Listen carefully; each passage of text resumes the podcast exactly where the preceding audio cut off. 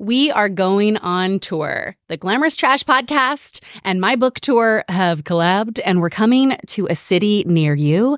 Click the link in the show notes to, to get all of the deets. We're coming to New York City on June 4th. We are kicking off an event with Jon Stewart. No big deal. That's our very first show in New York City. Then we're coming to Washington, D.C., Nashville, Chicago, Santa Fe, Albuquerque, Seattle, Portland, and Los Angeles. So get your tickets now. We are doing three different events because, you know, I'm always doing the most. That's just on brand, right?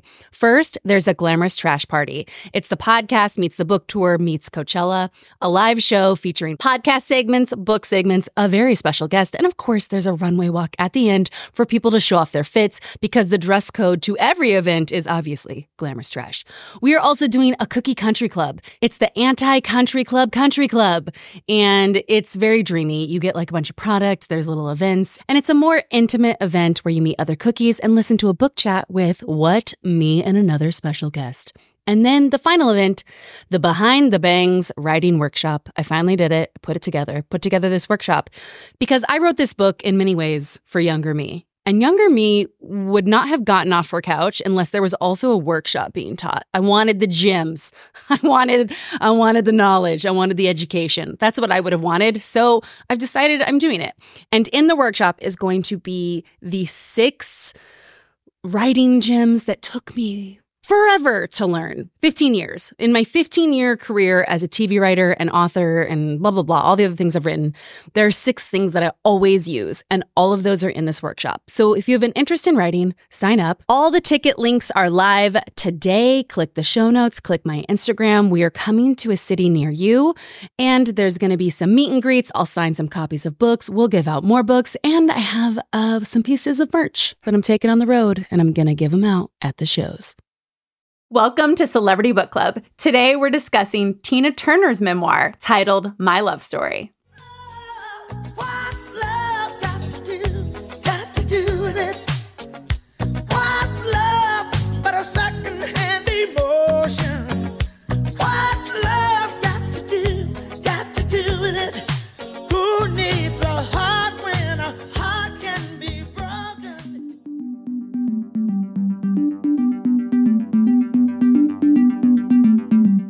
This is a podcast that recaps and celebrates the memoirs of badass celebrity women who have been torn down by tabloids, dissected by social media, all while facing career obstacles, broken relationships, and incredible triumphs, and come out of it all even stronger.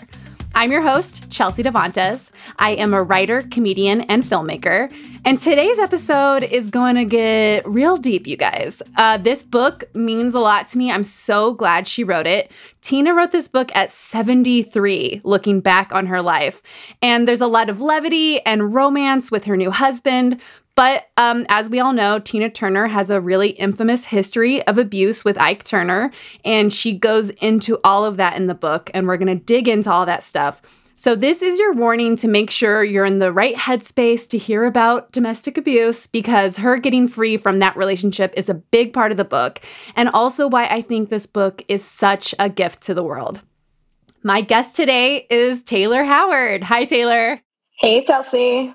Uh, so Taylor and I have been friends since we were 17 years old.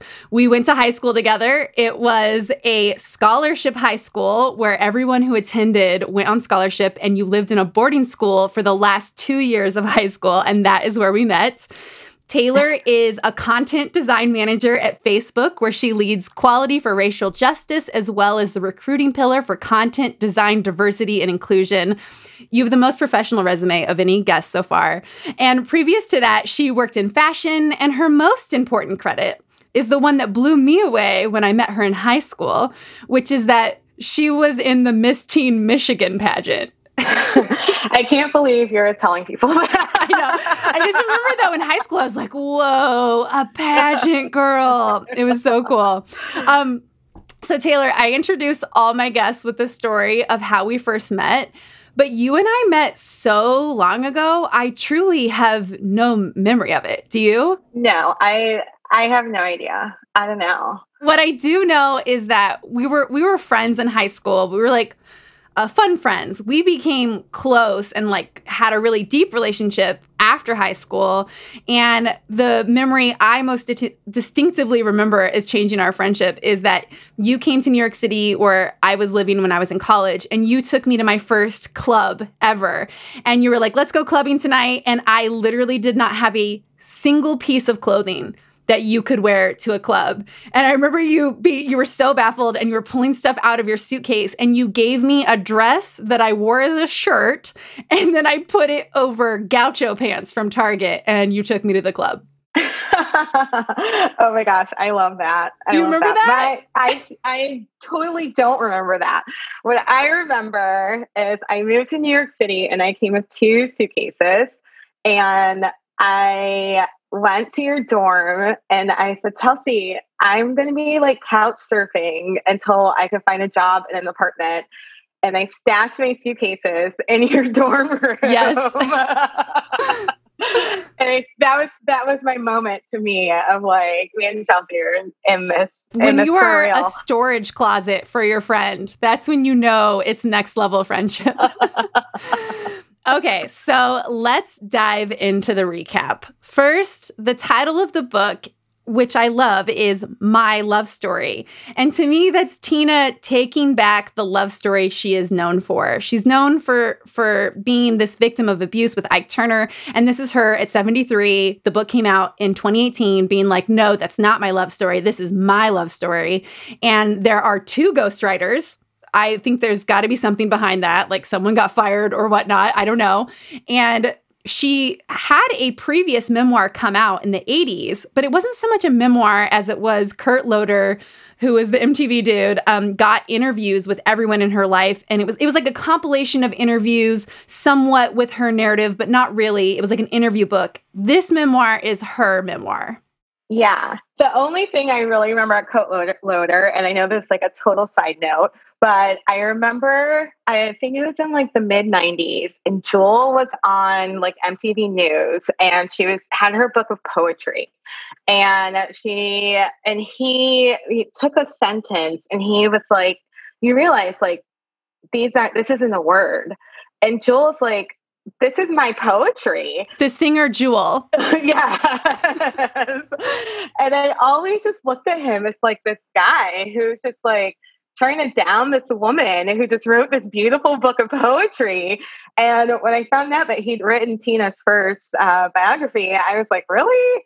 Kurt Loder, what does he have to say about strong women? It is so weird. And he's got like front cover credit. This is like his journalist book. And now, having read her own memoir, he missed a lot of the good stories that are actually in this book. And then that memoir he wrote is what is adapted to make the movie about her life. So it, it missed a lot of stuff. So I'm so glad she wrote this second memoir.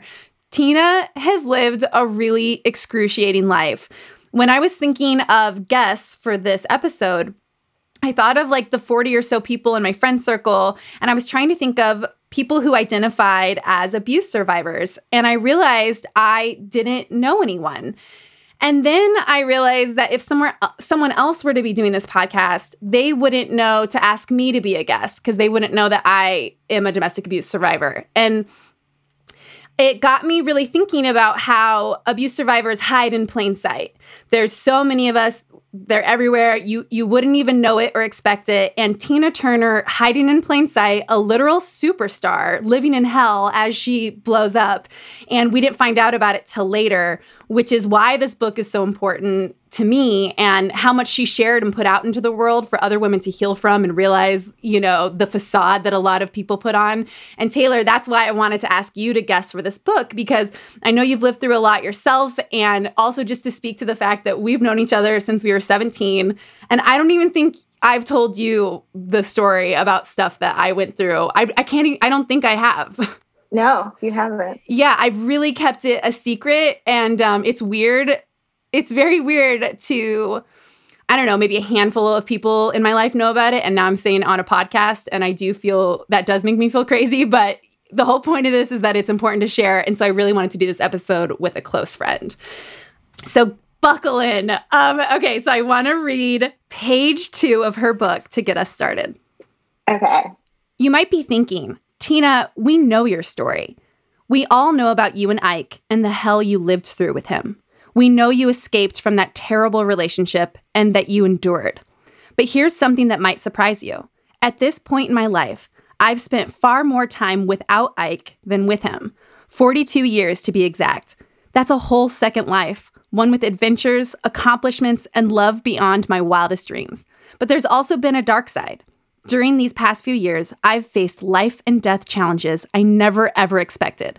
Let me tell you my story. So I love how that starts. And I love that she's pointing out that like she's had more life without Ike. And yet, you know, she's still known as as his ex-wife, but like that's not the life she's been living. And I also love that like as you said, so many people are so familiar with her story um, based off Kurt Loder's book and based off what love got to do with it. And she says multiple times throughout the book that she's never seen What's Love Got to Do with It and she can't bear to watch it. And I thought that was just so fascinating because maybe, you know, the way that we think of her is just really just a blip for her, right? And it's how everyone sort of just like kind of puts this this frame around who Tina Turner is. Um yeah, I also think that's why like when you've been through something you don't want to share it because it it's it'll define you.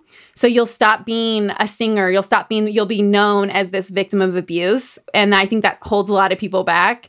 And I also think the movie the movie as it, as horrible as it is is not one tenth as bad as the reality. So I also think it would probably infuriate her to watch and be like, okay, this is a- you're actually doing the nice version, which is nuts. Yeah, yeah. So okay, so she starts this book uh, about her and the love of her life, who she's been with for 25 years. Um, and it starts with them getting married, and it's Erwin Bach. I was not ready for Erwin. I Googled him. He's this like German, almost Hugh Grant looking dude. He's 20 years younger than Tina, and they met in 1986, which for her is kind of midway into her comeback from Ike. And he's this like this young man at her side. They meet at a business dinner. She tricks everyone at the dinner into giving up their birthdays, where she's like, Oh, I think we need everyone's birthdays for like a business reason.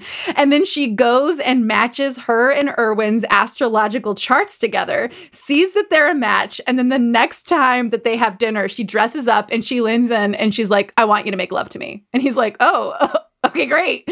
Um, so great dating plan. Mar- match your charts and then just say you should fuck me. Um, they have like a whirlwind little romance, but then he does a very typical LA fuckboy ghosting of her. He ghosts her and he like she thinks he's out of the country. And then a week later, he's like, No, I've been in LA the whole time. And she's like, I've been pining for you. And so she's so upset. But then he comes back. And I love that a, a fuckboy story ends in them being together for 25 years. It's one of the rare, the rare tales of it happening. He proposed to her when he was 33 and she was 50, but she was too scared of marriage because of Ike. And she said no. And then they stay together. And 23 years later, he proposes again on a yacht in the Mediterranean. Yes. Okay. We have to go back to the astrology thing because I think that was like one of the moments where I was like, oh my gosh, Tina, yes. Because I do this with every guy I meet. I'm like, so what's your sign? And then I'll go online and I'll be like, I'm a Scorpio and he's in Gemini. What does this mean? And like, but does it ever actually whole thing? okay, if you if you have a thing with a guy, you're like, oh my god, I really like him you're a Scorpio, you go online, you see it's a sign that's matched horribly with you. Does it actually stop you? No, it doesn't. Okay. And she says this in the book as well. And I just identified so hard with this because she was like talking about her psychics and, you know, charts and all these things. And she, she says it's like, it's like a thing where it sort of gives, gives you guidance for the future, right? And that's totally how I think of it too. Like, I think that, you know, so many like smart, you know, really amazing go-getting woman just like love astrology and i have this theory that it's because like we all just like want to like we're all just like anxious little bundles of craziness and we just want something that's going to like help us control the future whether it's true or not it doesn't matter but it's just like something that to help form a plan with That's so interesting. Yeah, I just love that. I also have a theory on that because almost every single female celebrity memoir has a psychic moment in the book. It's one of my favorite moments that I always look for. There's a bunch in this book. And yeah, really, really smart women love psychics, astrology, stuff that gets made fun of. But I come from that world pretty heavily. My mom's very new age. I talked to psychics and intuitives my whole life. And I've kind of come to the theory that like women are extremely perceptive creatures I think just in our biology of being caretakers and you just kind of always have to have your feelers out. And then if you go through shit in your own life, you become extra perceptive. And I think those people and those things are reading energy that you already have, that you already know in your own body, but it's giving you the scaffolding to, um, to know that it's true. And it's giving you the scaffolding to like take all your own intuition and sort of create a plan for yourself. And it's like giving you that like weight to it. Yeah. I think I totally agree with that. I hate I hate that like women are witches t-shirts have like become popular on Etsy because I really do am sort of like, yeah, all women are witches. That's why in history they're like women are witches because every single woman is a witch in my opinion. um, okay. So she compares this like beautiful yacht proposal to her proposal from Ike, which was just like, we're getting married for like some financial situation. He had so many other wives and girlfriends. She was, she was like, I didn't even, I think he might have still been married when he had us get married. They had four kids together. One was their kid that they'd had, and then two kids were his with a previous woman, and then one son was hers with a different member of the band. And he's like, let's go get married in Tijuana. She puts on this church hat, you know, because she's like, well, it's a marriage. I should look proper. And then he takes her to this like dump in Tijuana, gets her married. And then after the wedding, he takes her to a whorehouse. And it's not even just a normal whorehouse, it's like a really disgusting, horrific one. And she said she was so embarrassed being there in her like proper church hat that she'd never shared that story before this book. And she shares a lot of details in this book that she hadn't previously shared because it was just so embarrassing. Yeah. I think to go back to like another point that you had earlier, like she really did like compartmentalize a lot of what happened throughout her life. And she says in different times throughout the book that like there's like two Tinas. There's like there's like the the me Tina, there's a stage Tina, but then she's like there's also May. And I feel like she's sort of like travels throughout these like personas and people in order to sort of i guess uh not like to survive. things, just, no yeah, to yeah, survive. Exactly. I mean, yeah. and i look i talk about trauma on this podcast. It's now just becoming ridiculous but it's a big part of my life studying it and i and um, your brain does that so that you can literally survive. It'll shut certain things off. Um, it's why you know when you're a victim of something you make a terrible witness because you have your brain blocked it out so that you could literally keep living. And I think she's blocked different things out and put them in different places just so she can simply keep going. And I think this was one of those things. I also think that's why Kurt Loder wrote the original memoir because he was interviewing people around her and she just like what she wanted to like tell it, but she like wasn't ready to do it this way. Yeah.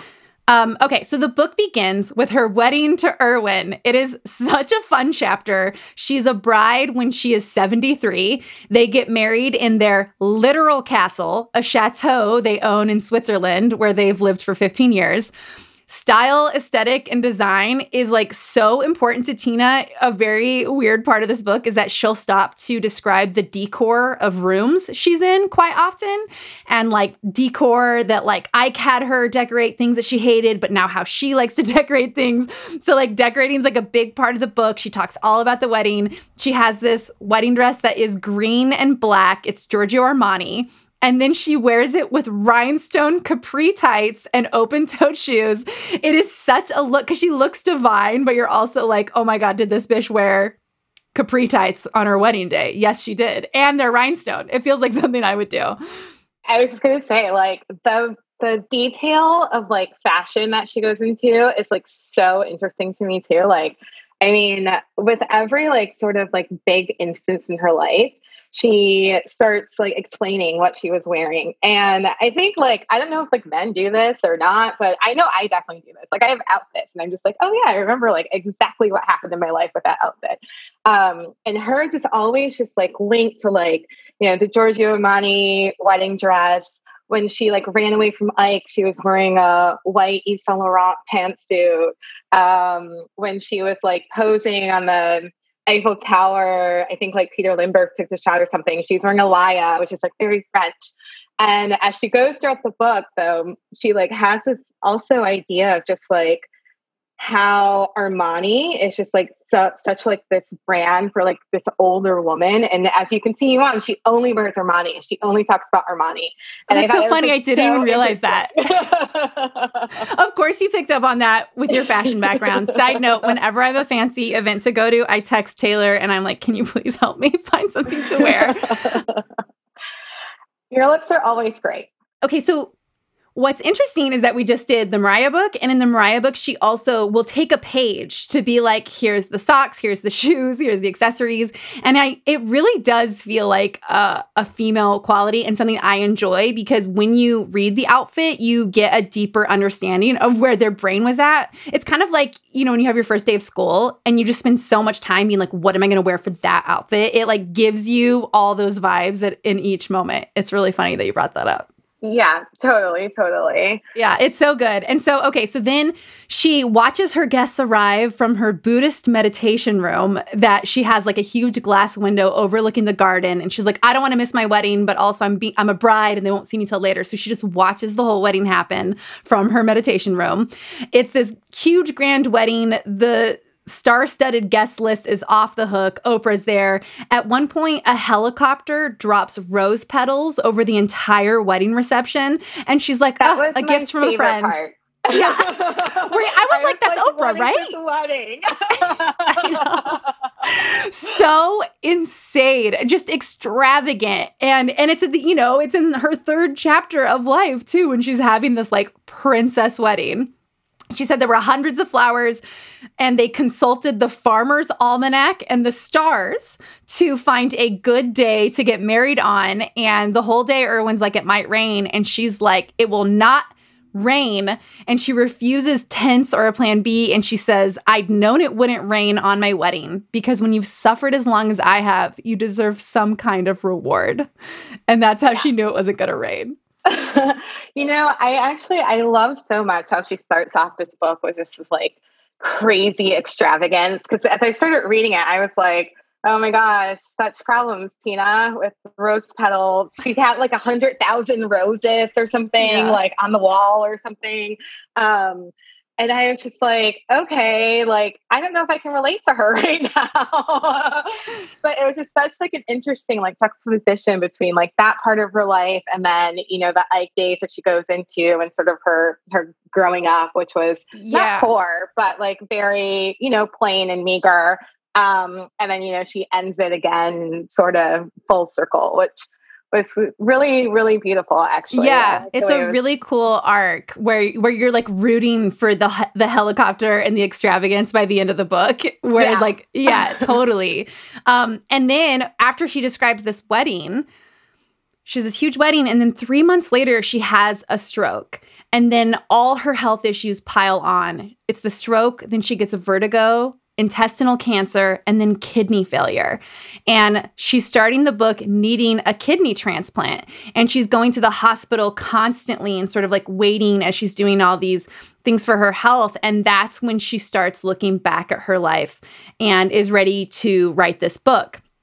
So then she goes into her childhood. She was born Anna Mae Bullock, and she said she was an unwanted child in a climate of bad karma. Her mom never wanted her. She abandons her when she's 11, and she struggles in school, never realizing it's because she has a learning disorder. And her mom is just very cruel to her. This is our first psychic moment. It comes early in the book where she sees a psychic, and he's like, Your mom never wanted you, and you knew it in the womb. And she goes and tells her mom, like, you knew it when I was in the womb. And her mom was like, yeah. yeah, exactly. Yeah. Yeah. One thing about this book is like, and that she never really goes into though, but there's such like generational trauma throughout the whole thing. And it like starts with this, you know, this super sad story about her mother not wanting her.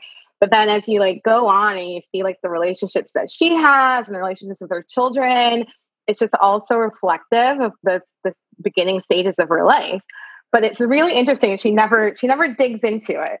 I totally agree. And I think and like some of the sadder things that happen later in the book that we'll get into, you you look back on her mom not wanting her and not loving her and realize that's kind of what formed her and what she sometimes passes on. It's it's really sad. I totally agree. And that that's kind of a tie-in with the Demi Moore book where like you can just see intergenerational trauma from like mother to daughter to mother to daughter. Um Okay, one detail I loved here is that Tina later buys the school she was bullied in for having a learning disorder and turns it into yeah. a museum of Tina Turner accomplishments. I love that. I know. I honestly I want to go buy my first high school and I thought I wanted to blow it up, but now I realize I just want to make it into a shrine to myself. I think you should. it's such goals. I was like this is crazy. And she doesn't even go into it really. She's like, "Yeah, and then I bought the school and I turned it into a museum." You're like, "Okay."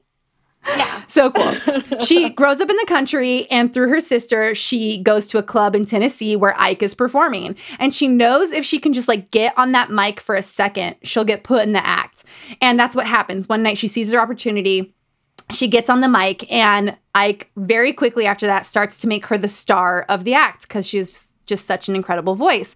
And their relationship doesn't start romantic. She's actually with a different band member who she has her first son with. And then later, they start being romantic when a different creepy guy is stalking her and she has to hide from him and hides in Ike's room because she knows and trusts him. And then that starts her relationship with with Ike. Oh, it's just like one bad man leading you to another bad man. Totally was. It was so shocking. I think it was also shocking to her that this led to a sexual relationship. She never she doesn't really like dig into it, but it was just like sort of something that kind of just happened, I guess, but she never really sort of talked about why or how. It was just like because I think yeah, I think it just started happening and then yeah. you know, he was in control of it. She said the first time she saw him, her first thought was god, he's ugly. And yeah. that's also the thought Mel B has when she met her abusive husband, like where your whole body is like, oh no, and then you like go on and marry them. Um, I don't think that's like I think I think that's like weirdly a somewhat common experience. And then she later says that him not being good looking and the unreal racism he and his family endured is what like turned him into this abusive person who always wanted women and power and all these things because he was like made fun of so badly for for being ugly. Yeah. Which I thought it was nice of her to give him a page of like, here's why he's like this, you know, I was like, that's really generous of you, Tina, because the stuff we're about to read is like pretty crazy. I think like also just for herself, she needed to like figure out something. Like there needed to be a reason, I think sometimes. Uh, you know, when you go through like emotional abuse or physical abuse, you you're like, why? Like why is this person like this? And I think for her it was like this is this is why and it's sort of oh like that's an interesting take. with some of the yeah that it was actually for her. Yeah because i was i was like oh this is so interesting. She's going in this. Um okay so one very intense part of the book is that Ike changes her name to Tina Turner because he wanted to be famous, but he couldn't do it without her talent and her voice. But then he also wanted to control that. So he changes her name to imply that they're married. They're not married at this point.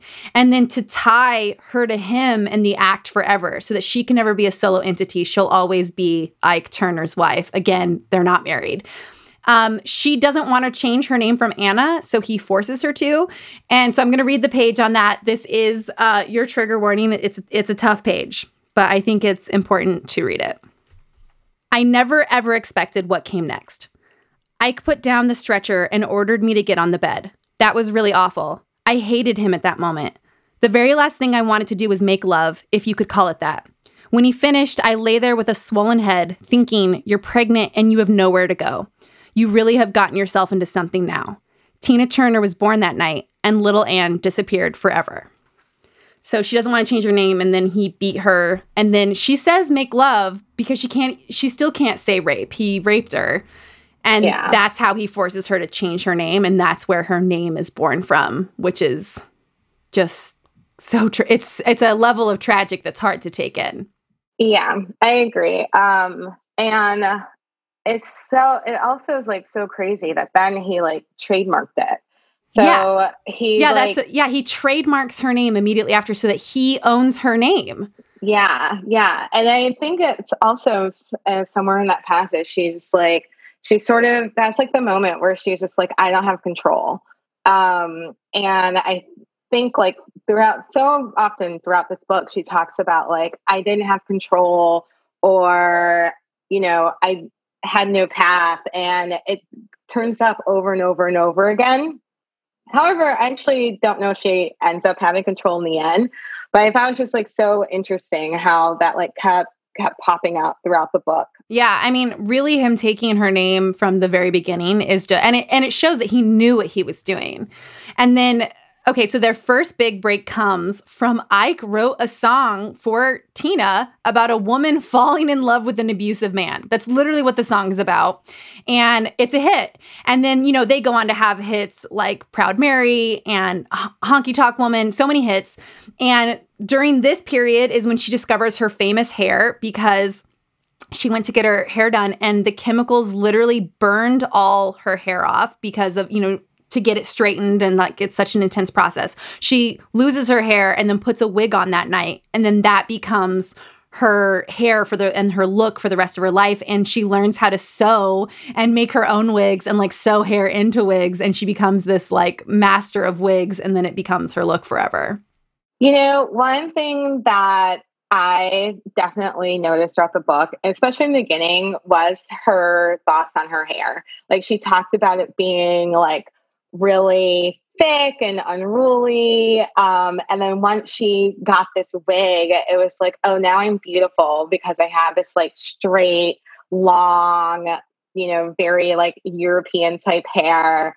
Um, and I think later on, someone asked someone, a doctor asked her what her race was, and she said black. And he was like, oh, but your hair. And, and she includes so, that. Yeah. Yeah. Yeah. It was so interesting how she kept doing that. Um, I, I mean, I think it's just like, hair and black women is just such a like very complex topic. Yeah. And she's also she's of a different like it's like you wish Tina could be of this time where like that you you have more possibilities to like not be like I have to have straight hair and then it's like you know a little more culturally acceptable but you can really feel that she's still held on to what culture told her back then and like it's yes. her feelings now because of the generation she was in. Yeah, yeah, totally. Yeah. I think that yeah, shows up a lot with her relationship with Ike as well. It's just like, oh yeah, I like agree. you know, men beat women. That's what they do. Um, yeah, calling it making between love. a husband and wife is not rape, right? Even if it is. Yes, yeah. Um, she yeah. has a lot of archaic ideals that are still in the book. But it's also it's also something that I I like reading about though because you really are hearing what is in her brain. Um, Okay, so then back into this section, so much stuff is happening as her and Ike perform. One story I loved is that she, one time she gets sick with TB and Ike doesn't care. He doesn't care when she's sick. He doesn't care for her. So she has to drive herself to the hospital. And when she goes into the garage, there's only one car available and it's a limo. So Tina Turner with TB drives herself in a limo to the ER. It's so wild. She says like she has a black eye almost every day. Ike hits her often with his shoe because he's protecting his hands because he's a guitarist. So the beatings are even harder because it's with another object. And he does things like throw hot coffee in her face. And going back to what you were just saying, Taylor, when I was recapping this book on Instagram, you sent me an article from the 50s about how hitting your wife was considered therapy. And and also and that's from the 50s marital rape was legal in, until the 90s so this is kind of going back to like what was taught to women and men and humans each decade and that plays into how tina is talking about all this. Right totally. I think it's also like um, maybe on like ike turner's wikipedia page where he was in an interview and he said yeah i hit tina but i never beat her and it's like even he was like this isn't a big deal this is just what what happens and what happens between married couples yeah, and that there's a difference between the two, which is right. so crazy. Um, so during this time period, Tina finds Buddhism and she hides it from Ike. It's her own special thing. And she starts doing chanting and she starts doing like hours of chants. And she says doing this is what makes her strong enough mentally to start to break away from Ike, which I found so interesting, Just that ritualistic chanting is what helped her keep her brain in a in a mentally strong enough place.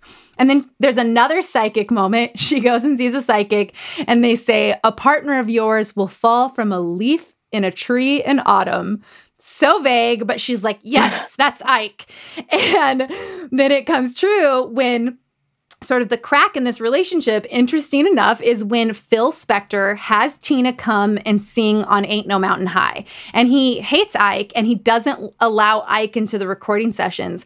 And it's weirdly this moment where Tina gets to be an artist and a solo entity in a way she's never been able to be before without Ike. And then, but Ike gets all the money from that song. He takes it, builds his own studio for himself. And then once he has this studio, it becomes his own demise where he's drinking and doing drugs and becoming more of an addict and he's wasting away in his own studio as he writes songs that don't go anywhere. And what's crazy is that like Phil Spector so she's like, "Oh my god, he was my hero in that moment." He's he's definitely he's a known mon- monster. You know, he's, right. he's he's in jail for murder at this moment and Tina's like still nice about him in the book she, oh, she's yeah. like, he's this great guy. And what's even crazier is that he was married to Ronnie Spector at that time, who he kept in a cage. Um, I, mean, that's crazy. By the way, the Ronnie Spector memoir uh, w- to come you know, at some point on this podcast. Um, but yeah, and Taylor, you found even more nuts stuff about this. Yeah, yeah, it was so crazy. So this book was written in 2018, and I was reading about Phil Spector, and he had said you know, Ike was actually the real talent of Ike and Tina. And you could go anywhere and find, you know, five Tinas or something like that. Um, and he said that like I, at Ike's funeral, I believe, or right before Ike passed away. Yeah, like after the first book, he was like, yeah. she shouldn't have written that book. She shouldn't have been mean to Ike. And it's like, what? Right. And then yeah, years later, she's still nice about him in her memoir. Yeah, I mean, it's I, really I wild. That I mean, one one theme that like always comes up in this book is like turning poison into what is it? Um, I don't know, diamonds. no, wait. Um, turn poison into medicine. Oh, great. great and she says this a few times throughout the book. And I think that, like, just because when she was recording, was it River High, Mountain something? Mountain um, yeah, Low, it was. It was River Deep, Mountain High, which is like Phil Spector's number one song too. That was the first time that she realized that like I can sing songs my way and other people want to work with me and I can be a star all on my own. And I think it was like, regardless that was Phil Spector, but she's yeah. still just like, but, you know, yeah. it could have been anyone. Of course. Um, and I really, I do get that where she's like, this is poison, but it's helping me. And yet the book is written in 2018. We can shade Phil Spector, convicted right. murderer. We can do that. And I just, I, that's why I want to be like, Tina, you can talk shit on him now, even if he helped you accidentally at one point as he was putting your voice on his song. Um, okay. So then this all builds up to this final moment where she and Ike travel to Dallas for a show and he offers her a chocolate bar. And she says no because she's in that white Yves Saint Laurent suits and she doesn't want to get chocolate on her suit. So he starts beating her. But this time she hits him back for the first time. And yeah. they really get into it and she goes at him. They get up to the hotel. She massages him. She orders him food. She makes him feel better, as is the routine, even though she was just beaten as well. And then when he falls asleep, she grabs her bag and she makes a run for it. And it's okay. So we're to take a little break. But when we come back, it's Tina's escape. And it's it's a really, really wild story.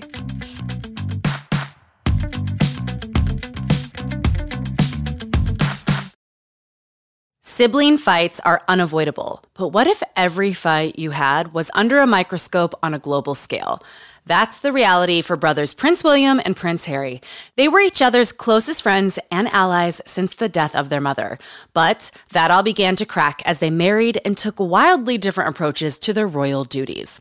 Wondery's podcast Disintel is hosted by comedians Sydney Battle and Matt Bellassai. Each episode unpacks one of pop culture's most iconic celebrity feuds, and they recently took a deeper look into the real reason William versus Harry started.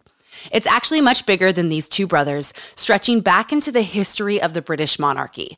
Did their feud start with the royal family's mistreatment of Meghan Markle, or was it something that started much earlier?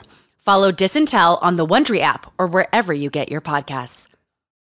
I started this podcast because I have been obsessed with memoirs my entire life. And I can't believe it, but I got to write my own, and it comes out on June 4th, and you can order it right now. The book, you know, I was asked to describe it, and I said, it is an absolutely harrowing, traumatic memoir but funny. So if that sounds good to you, order it. Let me give you some topics that are in this memoir a female best friendship breakup, how I got my break into Hollywood, when I found out my dad was not my real dad, the time I dated a magician. Are those last two related? Who's to say? Read the book.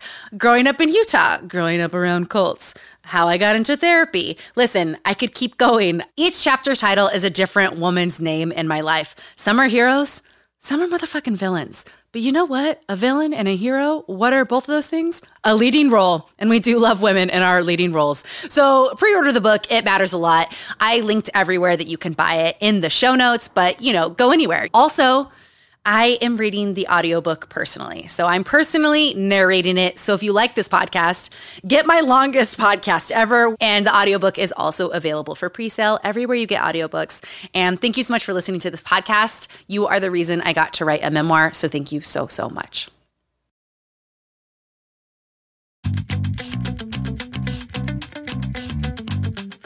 Okay, and we are back. Tina has grabbed her bag from the hotel. She has no plan, and they have a show that night, but she just goes running. And they're in a weird hotel area. So as she runs out the door, she runs right into a four lane highway.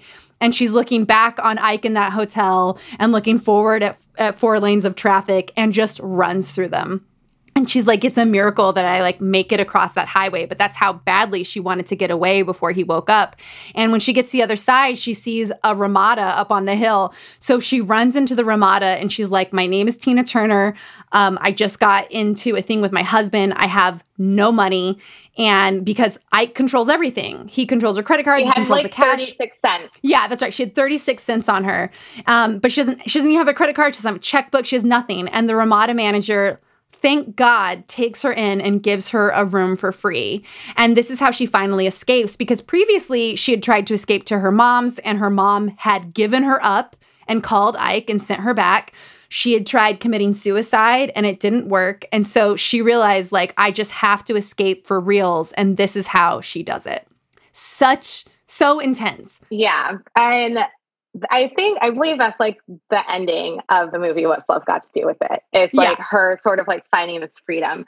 And interestingly enough, so my the first rated R movie I saw was What's Love Got to Do with It, and I think I was like I was pretty young, maybe like 10 or 11 and my mom was like we have to watch this movie and she pops in the VHS she I remember her fast forwarding past the rape scenes, but she let us watch the rest. And I always thought back to like, why was my mom so insistent that I watch this movie as a young girl? And I I I know that when I was small, my mom left my dad when I was six months old, and she had nothing. And I think that was just like the story she was always trying to tell me. It's like never be in a situation where you have nothing. Um, and ever since, she always told me, like, if you get married, have like your own bank account, make sure that you have the things that you need. Um, and you know, at the end of the day, I'm always here. Like, I remember lamenting the fact that, like, I was like, I could never buy an apartment. I live in San Francisco; it's so expensive. I need to get married and have a double income and which is so nuts. No, because like, no, you did not need to find a man for that. yeah, you just bought an apartment by yourself, Taylor.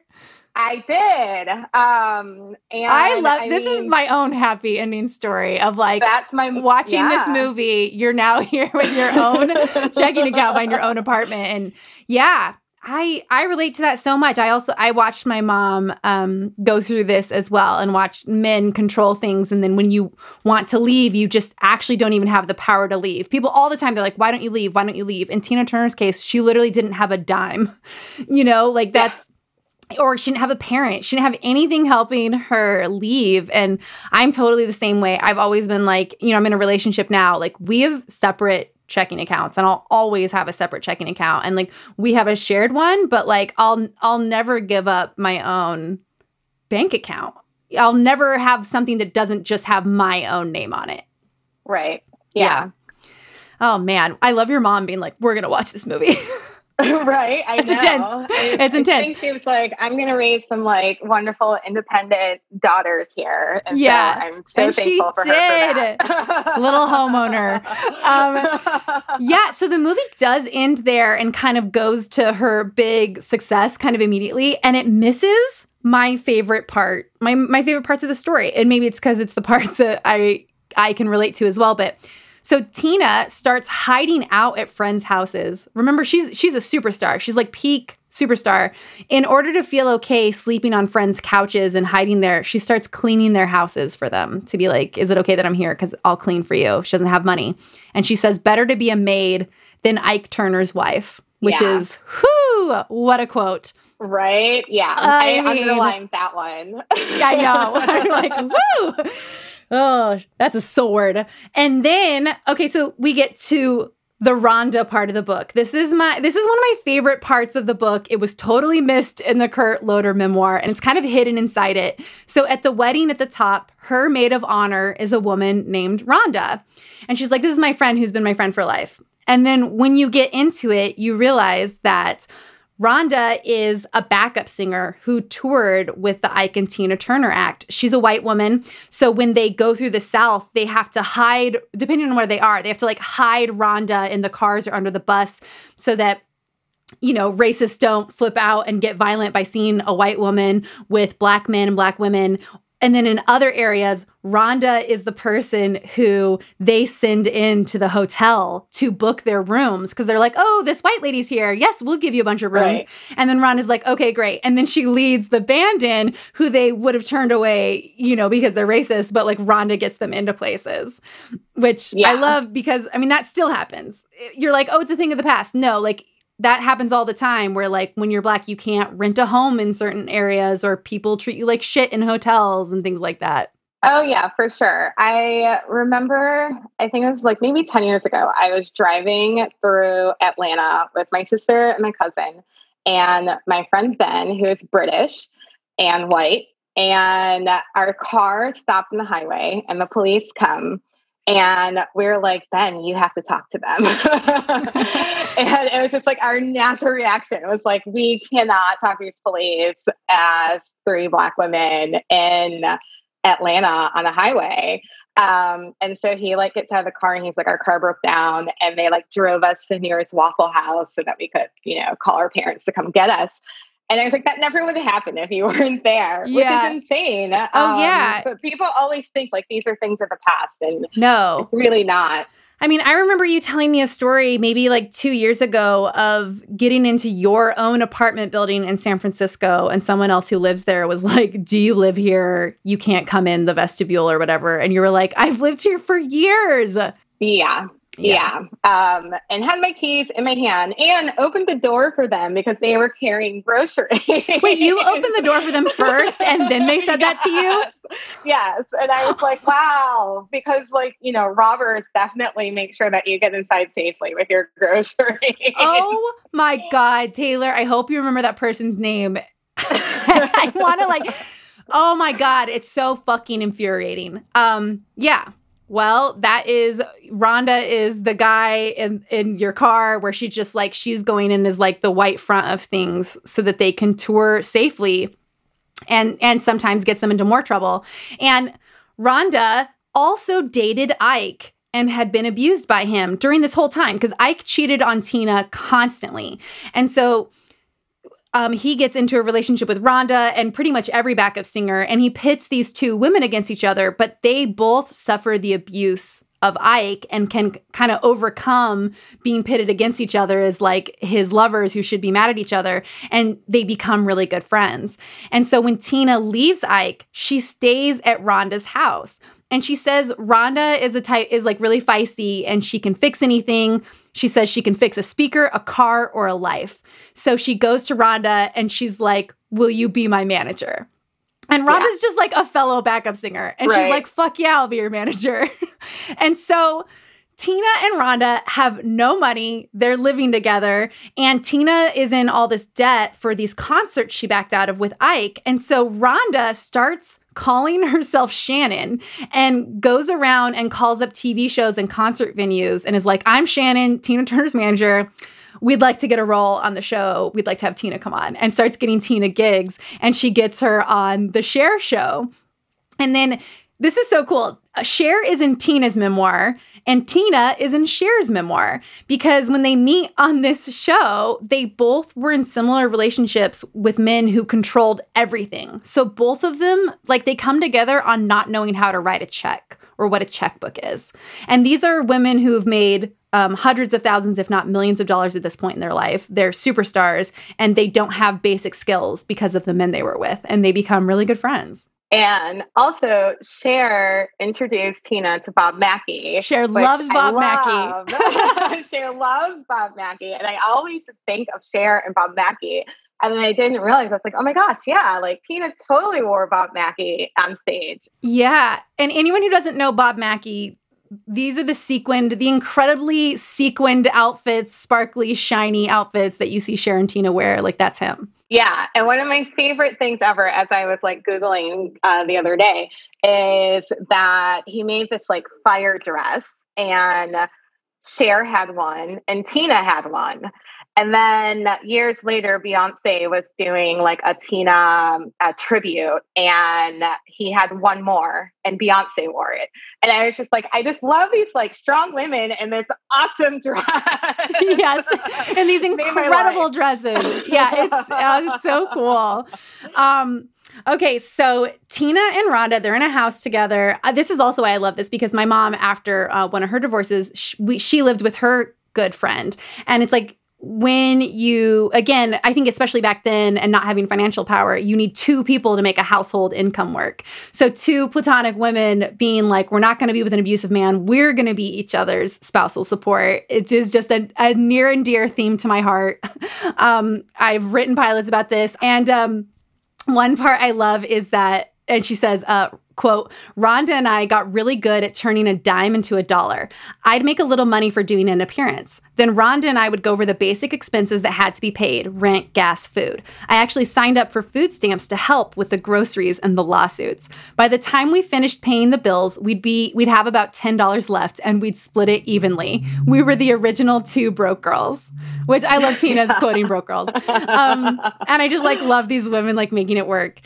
So Okay, tough part of the book. They're living in this house together. Ike is mad that Tina's left him, and Ike does two drive-by shootings of the house with everyone inside. And they're hiding out inside, and it's a super scary time. And the first one shoots out uh, all the windows in Rhonda's car.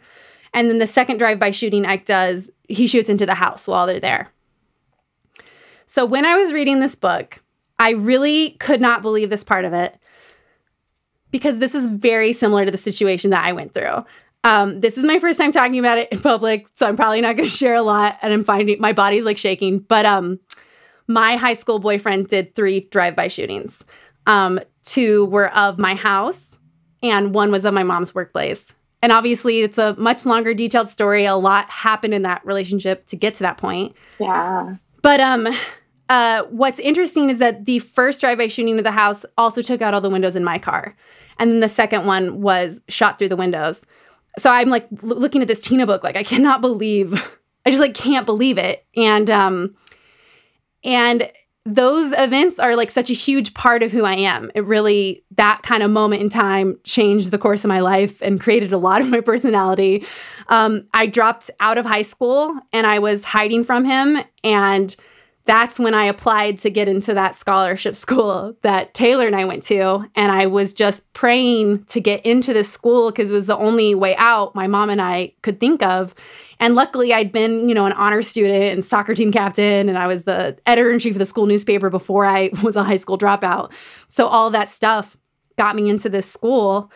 That then I went and I went to this school, but um, I never told anyone. I never told anyone because I really cherished this fresh start and I didn't want anyone to know the ugliness I'd come from, lest you think that like I'm an ugly, horrible person. And I was really now I look back and I I'm in therapy enough to know I was I was pretty intensely dealing with the the PTSD of that event and I just had no idea. But um, one thing she wrote in the book that really resonated with me is that she didn't want to have an ugly life, and somehow she'd gotten trapped into one. And yeah. I think that's how you're made to feel when you go through a situation like that that like you're ugly you're a monster who somehow brought this to you and you have an ugly life that you should be ashamed of. And i mean it's been now it's been more than 15 years for me and i still fight off that feeling all the time. Like even now it's like it's embarrassing. It's embarrassing to share it even though you're like there's no reason to be embarrassed. But um so no, taylor thank we went you to- for sharing. I never knew this. Um I, I mean, I'm glad that I met you um, and that you came to school, but I'm sad of the circumstances that. Me too. I, I wish I could have been in a better place when I was like at that school. And now a lot of the things, the crazy things I was doing at the time, you know, make more sense to even me too as I've like gone back and could figure it out. Um, yeah. And I, you know, your memories might, you know, you lose a lot of memories from from that time. But yeah, that's why I wanted to have you on this podcast too, where I was like, I've never even told my good friends this because I've kept it so close to my chest. And the the times when I felt the most whole in life is when I hear other people's stories because you're you're made to feel like you're alone and it's an anomaly and it's this shitty thing that happened to you. And sadly, in reality, this happens to a lot of people and a lot of women. And shame keeps you silent and silence is what helps shame thrive. And the longer we're silent about stuff like this, the more it allows it to happen to other women, which is why Tina yeah. sharing these details meant so much to me. And I'm like, you know, just like living for this book and then also trying to be like, I've been trying to get myself to share this for so long. And it's just, it's hard to get the words out. Um, and I hope I'm, I hope one day I can get in a place where I can like share the whole story. Um, and that I'm brave enough not to cut this part out of the podcast. no, I'm I'm so thankful for you sharing that. And I think it's, you know, take your time like Tina did, right? Like right. there there are parts that she she hasn't shared um, throughout her life, as we said before, and then she finally, you know, did with this book. And I think, you know, she she says in the book, like part of it is because like women were coming up to her and saying like you saved my life. Um hearing your story like made me realize that i can i can get out or made me realize what was happening to me. And i think that like you're totally right. As we share more of this and like you know more people can identify with it and more people can you know get the help they need yeah, or just recognize feel like it earlier. i'm not alone. Yeah. Um yeah well, I adore you and thank you. And you're right. Uh, you know, I've taken a lot of time. I've taken many years, but I'm glad, I'm glad I'm at least to this point. I also loved what you said about how. So yeah, people when they hear her story, they come up to her. One of the craziest things that happened is that a guy in an airport, after seeing what's love got to do with it, shouts to her across the airport, "Tina, I love you because of your movie. I stopped beating my wife." And she's like, "Yeah, okay, thank you." yeah, I was like, wait, was he joking? I was so confused. No, like, oh I'm. Oh I feel sure it's real because also, you know, we're. I'm coming at this from a very like, oh, you know, the woman's perspective, but it's in. It was in culture that you you hit your wife. It's yeah, in culture that yeah. being married to a woman isn't rape, and so also, what have we taught men about what's normal and how you get your feelings out and how you deal in a relationship? Like everyone needs it to change, you know. And so this dude saw this movie and was like, oh shit she doesn't yeah. like when I hit her. I'm gonna stop.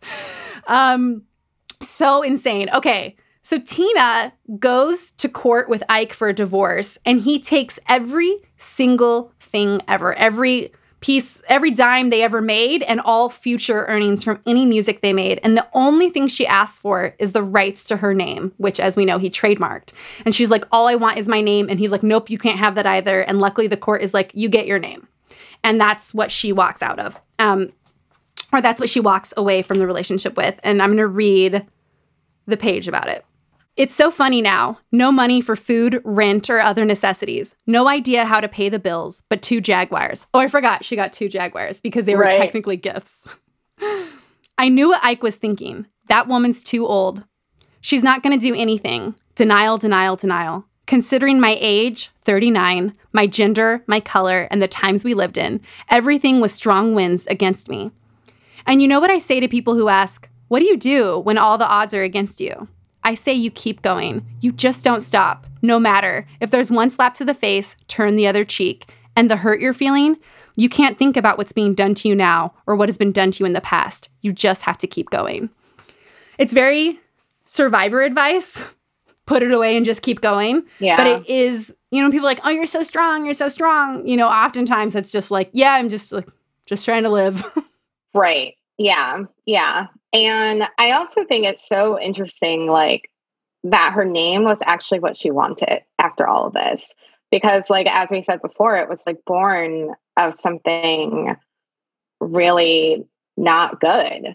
Um, and I guess that was her again, like making poison into medicine, Mhm. um, which, you know, it's really, really fascinating to me. Yeah. I think, you know, yeah, because that name came with so much ugliness, but I think she knew if she was going to continue to have a career, she had to be able Yeah. to keep this name, even though she wanted to be Anna Mae. But she was like, if I don't keep this name, I'll never have a career again. So she has to fight for this thing she never wanted in the fir- first place.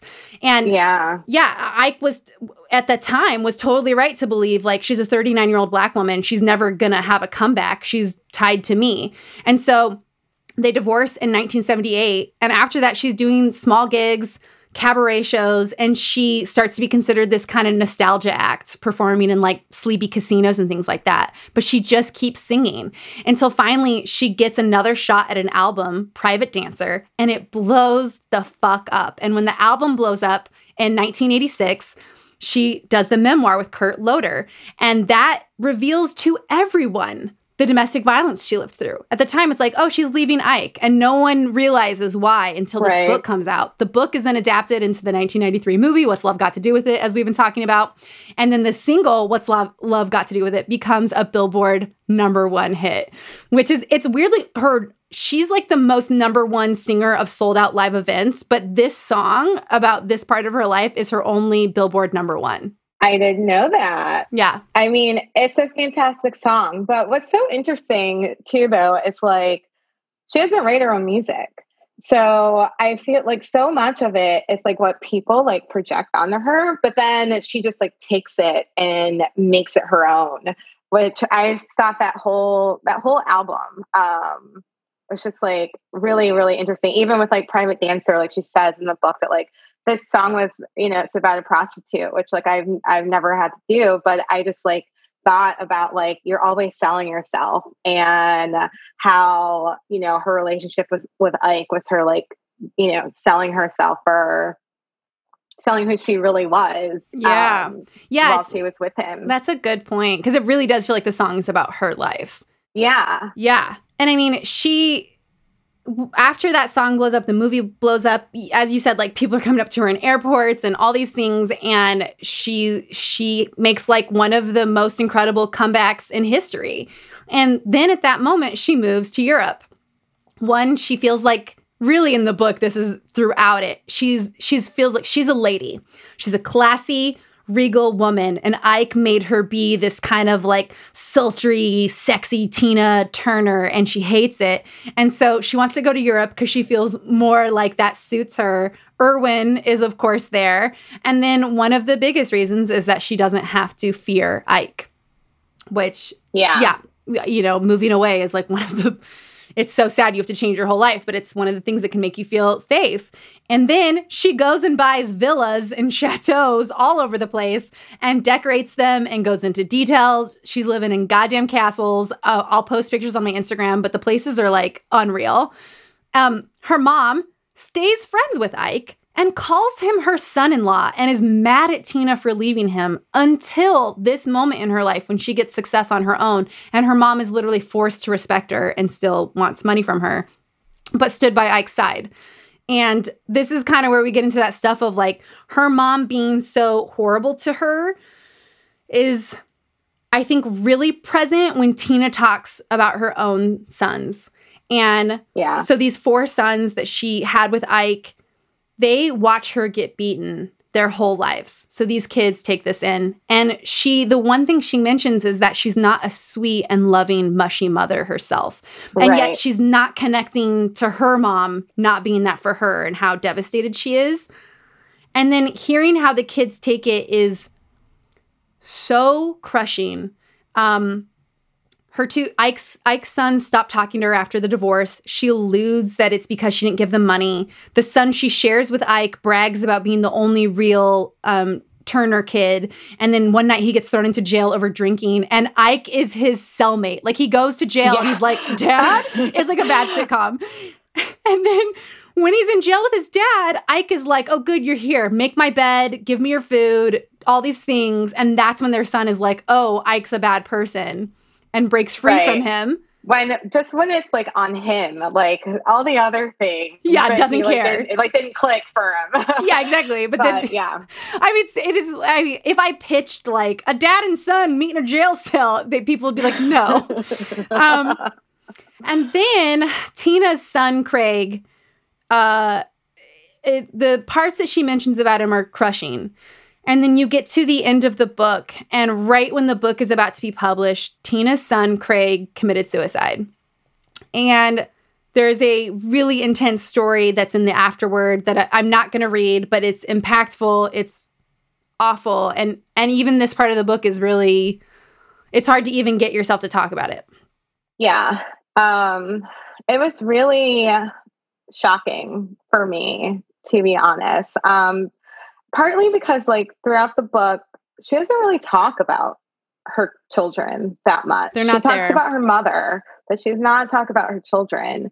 Um, except for, you know, them she them sh her wanting them to be independent and trying to teach them that and you know they've grown up with nannies and so you and that her and ike were always on the road um so you really get this vision of these you know four little boys just sort of like running around and then when they do see their parents they are in turmoil um and then all of a sudden at the end you're just like hit with this like truck essentially um of what you know, of the suicide of, of Craig, which is just devastating. I that that's that is exactly how it feels. Like you take all this in, and then a truck runs you over at the end of the book. Yeah. and but it needs to be included. It needs to be talked about. You're also like, oh my god. Um. So yeah, that's a really tough part of the book, and I do think like because she was so intensely abused from the first moment in life to her mom to the stuff with Ike is like it's just beyond.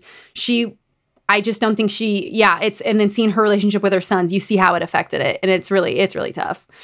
Um okay. Uh it's at 69 Tina Turner goes on tour again. And she says for the first time she finally feels love this time from her audience. And Yeah. she's one of the most she's one of the most sold out tours of all time. Like she packs arenas and this is when she feels like at her best and she's 69. I love, you know, a late in life like this is her it girl moment. And then at 73, she becomes a cover girl for Vogue. She before that, she was the first black female artist to cover Rolling Stone, to be on the cover of it. She's one of the best-selling recording artists of all time. And then at this late in life stage, she's just like, I'm so happy. I, I feel so great. And she says she watches her wedding video to Erwin all the time. Yeah, I know. I I actually kind of love that, um, and I just think it's so adorable. It's, I mean, it's just like it's how she opened her book, and it's just like that moment of like pure joy that she's just been like waiting for her whole life. Yeah, where she really feels like a, uh, like a, a blushing bride. Yeah, I just love picturing her watching the wedding video all the time. right? I mean, there were like rose petals falling from the sky. I would watch that all the time. Too. Oh my God, seriously. Like if there ever was a wedding video to watch. and then in this kind of same section, Tina Turner bless her fucking heart, she writes an entire page about chronic diarrhea. I mean, she like really goes into it, and you're like, oh my god, Tina. Tina's like slightly warning you before. Um, yeah, yeah, which I appreciate. yeah, I, it, and she's going through so much intense health stuff that she lives in Switzerland and she signs up for assisted exit, which is legal assisted death because she's going through so much and so much pain. This is when Erwin decides to give her his kidney. And again, like another like crazy romance story. He they have uh well actually first, okay, so he's like, I'm gonna give you my kidney. She's like, okay, great. Then her blood pressure medication isn't making her feel great. So so she installs new pipes in her house that have crystals in them instead because some wellness practitioner was like, these crystals will lower your blood pressure. She's like, great. Yeah. She stops taking her blood pressure medication because she's like, I have new pipes in the chateau filled with crystals. And then three months later, the doctor's like, what happened? Whatever was left of your kidney is completely destroyed. And she's like, oh, I thought those crystals were working. to be fair to her, she does talk about how when she had TB, she like underwent like um or she used like traditional Chinese medicine and it really did help her. So she was like, Oh yeah, like maybe homeopathy is the way to go here. And you know, just forget all these doctors and things. I know. I mean, again, I am a owner of crystals. I am into new age healing methods. It's it's just you have i don't know. Listen you do you. But for me personally what i've really realized is that you just kind you have to have both. You have to hold both because yeah. I had I, I i shared it on the jessica simpson episode but i had a really intense surgery on my right ovary right? I had a tumor and I was so into new age health methods that when I had pain, the first person I went to was a chiropractor. I was like, I'm having a lot of like pain on my inside. Like, can you like give me an adjustment? And they were like, you need to go to a hospital, ma'am. and then later I ended up going to a clinic. So yeah, you got to hold both because because of this crystal thing. Her kidney's destroyed, and the kidney surgery becomes an emergency, has to happen now surgery. So she and Erwin are wheeled into the hospital holding hands. Um, when she recovers, he wheels in in a wheelchair and says, Hi, darling. And he's just giving her this kidney. And what I found interesting and somewhat sad is that you can tell she still feels she needs to defend her relationship with Erwin, where it's like, you guys have been together 25 years. But she's like, to anyone who ever thought he was gold digging or this wasn't real or whatever, he gave me his kidney. And it's like, Tina, right. I, I'm so sorry anyone was ever shitty to you because you don't need to. You don't need to defend this relationship of 25 years. But I think it's also just, you know, she's always been like so very image conscious, as we had talked about before. And there's always this idea when, you know, a younger man, an older woman, or vice versa, that like someone's after money. And which is crazy because he was a record executive. Like he wasn't like a right. poor guy. Right, right. yeah, he had like a beautiful like flat in Germany and Yeah, yeah. but, you know. well, okay, so then Tina's which she redecorated. which she yes, which she while he was out of town. He goes out of town okay. and she's like everybody come in and redecorate this shit. And he comes back and he's like livid and then she's like can you get used to it though? And then like he's like okay, yeah. And then they're together. so funny. Um, so then, as she's recovering, Erwin brings her the idea of doing a musical based on her life and this memoir to give her something to focus on as she heals.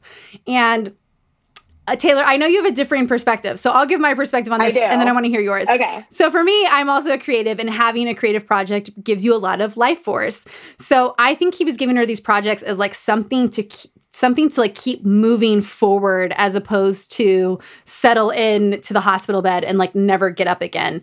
And so I also and also I love that he gave her the memoir because if if she hadn't given this us this, all we would have is the Kurt Loder take. Like we would have never had right. her actual perspective. But Taylor, you had a really interesting take on this. Yeah. So, okay. When I was like halfway through this book, I was like, my love story. This is going to be a book about Tina learning to love herself. and how she sort of like gets there. And I think some of that does come through. But then in the end, I realized that she's talking about Erwin. And yeah. that sort of really upset me. um, especially when she, you know, she comes back from the hospital and she was like, I was just so excited to be retired and eat chocolates and, you know, sit by the lake and enjoy my freaking chateau in Zurich. And then he, like Ike, is like, wait, I'm going to come control your career. Here, you need to write a book. There needs to be a documentary. We're going to do a Broadway show. And I was just like, why can't this woman just rest?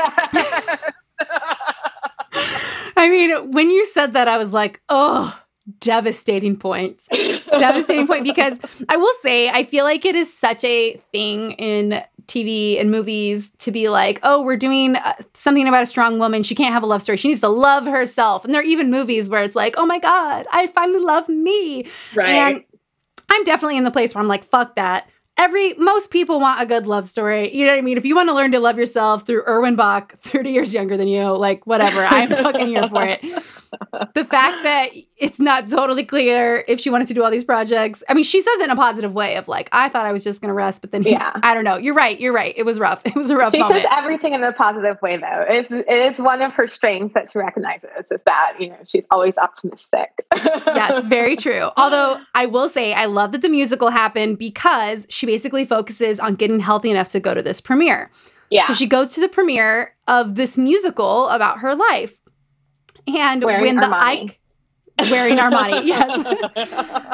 when the actor playing Ike comes on stage in the show, she realizes she feels nothing. She's like, ha, fuck that guy. I don't feel anything when I see Ike anymore, which is so cool. Then she goes on stage at the end of this premiere night and she tells the actor playing Ike, I forgive you. And then she later tells the New York Times, yeah, I actually don't forgive him. I just kind of said that. like, I don't think I'm ever gonna, like, why would I forgive him? And I was like, that is what I, and look, I have a problem with forgiveness, but like, that's what I'm here for. Like, what are we talking about? We forgave him for beating you for 20 years. Like, right. And then the New York Times is like, says something back to her and she's like, listen, we don't even need to worry about Ike. He's dead. So let's move on and talk about something else. And I was like, this is, that's the happy ending that I loved in this book. And, in the same interview, the guy looks around her chateau and at all her fine things and da da da, and he goes, Do you believe that you deserve all this? And Tina says, I deserve more. I literally clapped when I read that word. I was like, yes. Um, recently, a friend was doing like one of those like Instagram story things, and it was like one of those like question answer things. And one of it was like, the question was like, what do you wish for the world? And she said, for every Black woman to feel fabulous. And I was like, fuck yeah. And my mind just went right back to that when she said, I deserve more. I deserve more. And I was like, fabulous Black woman killing it. Like, it's just, it's so true. She, I mean, not just the things that she went through, but I mean, even had she everyone, not gone through that, everyone deserves more. every, yeah, everyone deserves more. But on top of that, you know, she's a superstar with a superstar career, yeah. and she's given us yeah. so much music. Like, of course, she deserves that. Also, you kind of want to go back and be like, why did that reporter ask that? But whatever. Exactly. I deserve more is just a gift to all of this, and I I'm going into my life with the I deserve more um, energy. Okay, I'm going to read the very last page of the book. My parting words to the audience that night, and my parting words to you express the way I feel about the story of my life. Remembering the old Buddhist expression, I said, it is possible to turn poison into medicine. There I can look go. back, there it is. I can look back and understand why my karma was the way it was. Good came out of bad, joy came out of pain, and I have never been so completely happy as I am today. Come on, Taylor, that is a love yourself journey. It is. Okay, you're right. I will give you that from the from the you know last few sentences, but the last few chapters. but let's yeah yeah, it's a good point. It's a good point. Okay, so we end uh, every podcast with a thank you to the author. So I want to thank Tina for talking in detail about abuse while simultaneously being such a successful, positive Bob Mackie wearing woman. Um, she's given a face and name to things for lots of people, but but selfishly myself.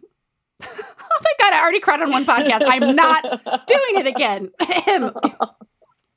but this book it really helped me a lot. So thank you so much, Tina, for writing it because this is the book I needed even more than the movie. The movie makes things nice. Like this this is the story that I really needed and it really means a lot to me that she shared it. One of the things that I really loved was that she showed that like a woman's life doesn't end at you know 35 right? Like that's the movie ends that way right? She gets her name and everything's good.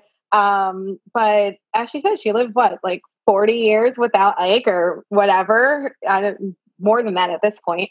Um, and I think we often, as women, like get this idea that, you know, of youth and of like not being able to like change our paths. And for me, reading this, this was just like such a thing. It's like, you know, my life is has so much more. Yeah. And there's like so much more I can do. Um, and I just I really love I really love that. I really love that too. That's so nice. Oh man, this is a great book, Taylor. It really is. It really is wonderful. Thank you so much for coming on this podcast. I like even like looking at you now where I'm like, oh my God, we've known each other since high school. I cannot believe we're doing a podcast together right now. Yeah. Um, but, but thank you for doing this book with me. And it was a hard one. And also you. you. dressed up as Tina Turner for Halloween. Like you're the perfect person for this. Um, I will post photos. I love Tina. love Tina. And um what is there anything you would like to plug or your social media handles? Uh, I think you're private, so I don't even know if you want to share your social media handles, but anything you want to plug to people. Um, the only thing that I want to plug is um, be good, be good to others, learn. um, there's a lot of crap and injustice and craziness happening in this world right now, and all we need to do is to understand one another and to educate ourselves um, and not put that on people who are undergoing uh, the the craziness that's happening in the world. So that's my plug. I, that is a great plug. Do the work. Yeah. do the work. Do the work. Especially work. if you're the That's person exactly who needs to do it. the work and don't put the work Yeah. onto the people who are Yeah. suffering. Um, wow, best plug ever. You just plugged like be good in life. Um, thank you so much for coming on. That's all for this week's episode of Celebrity Book Club. I will be posting an Instagram story that goes with the entire Tina Turner episode. Go so go follow me uh, on Instagram at Chelsea Devantez if you want to see the visuals. And we will see you next week.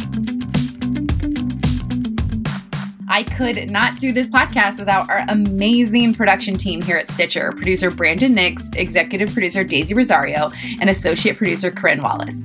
You can listen to ad free episodes of Celebrity Book Club only on Stitcher Premium. And if you want a free month, go to StitcherPremium.com and use the promo code BOOKS. And um, yeah, I'm gonna I'm gonna go. I'm gonna go take a bath and have some wine, and I will see you guys next week.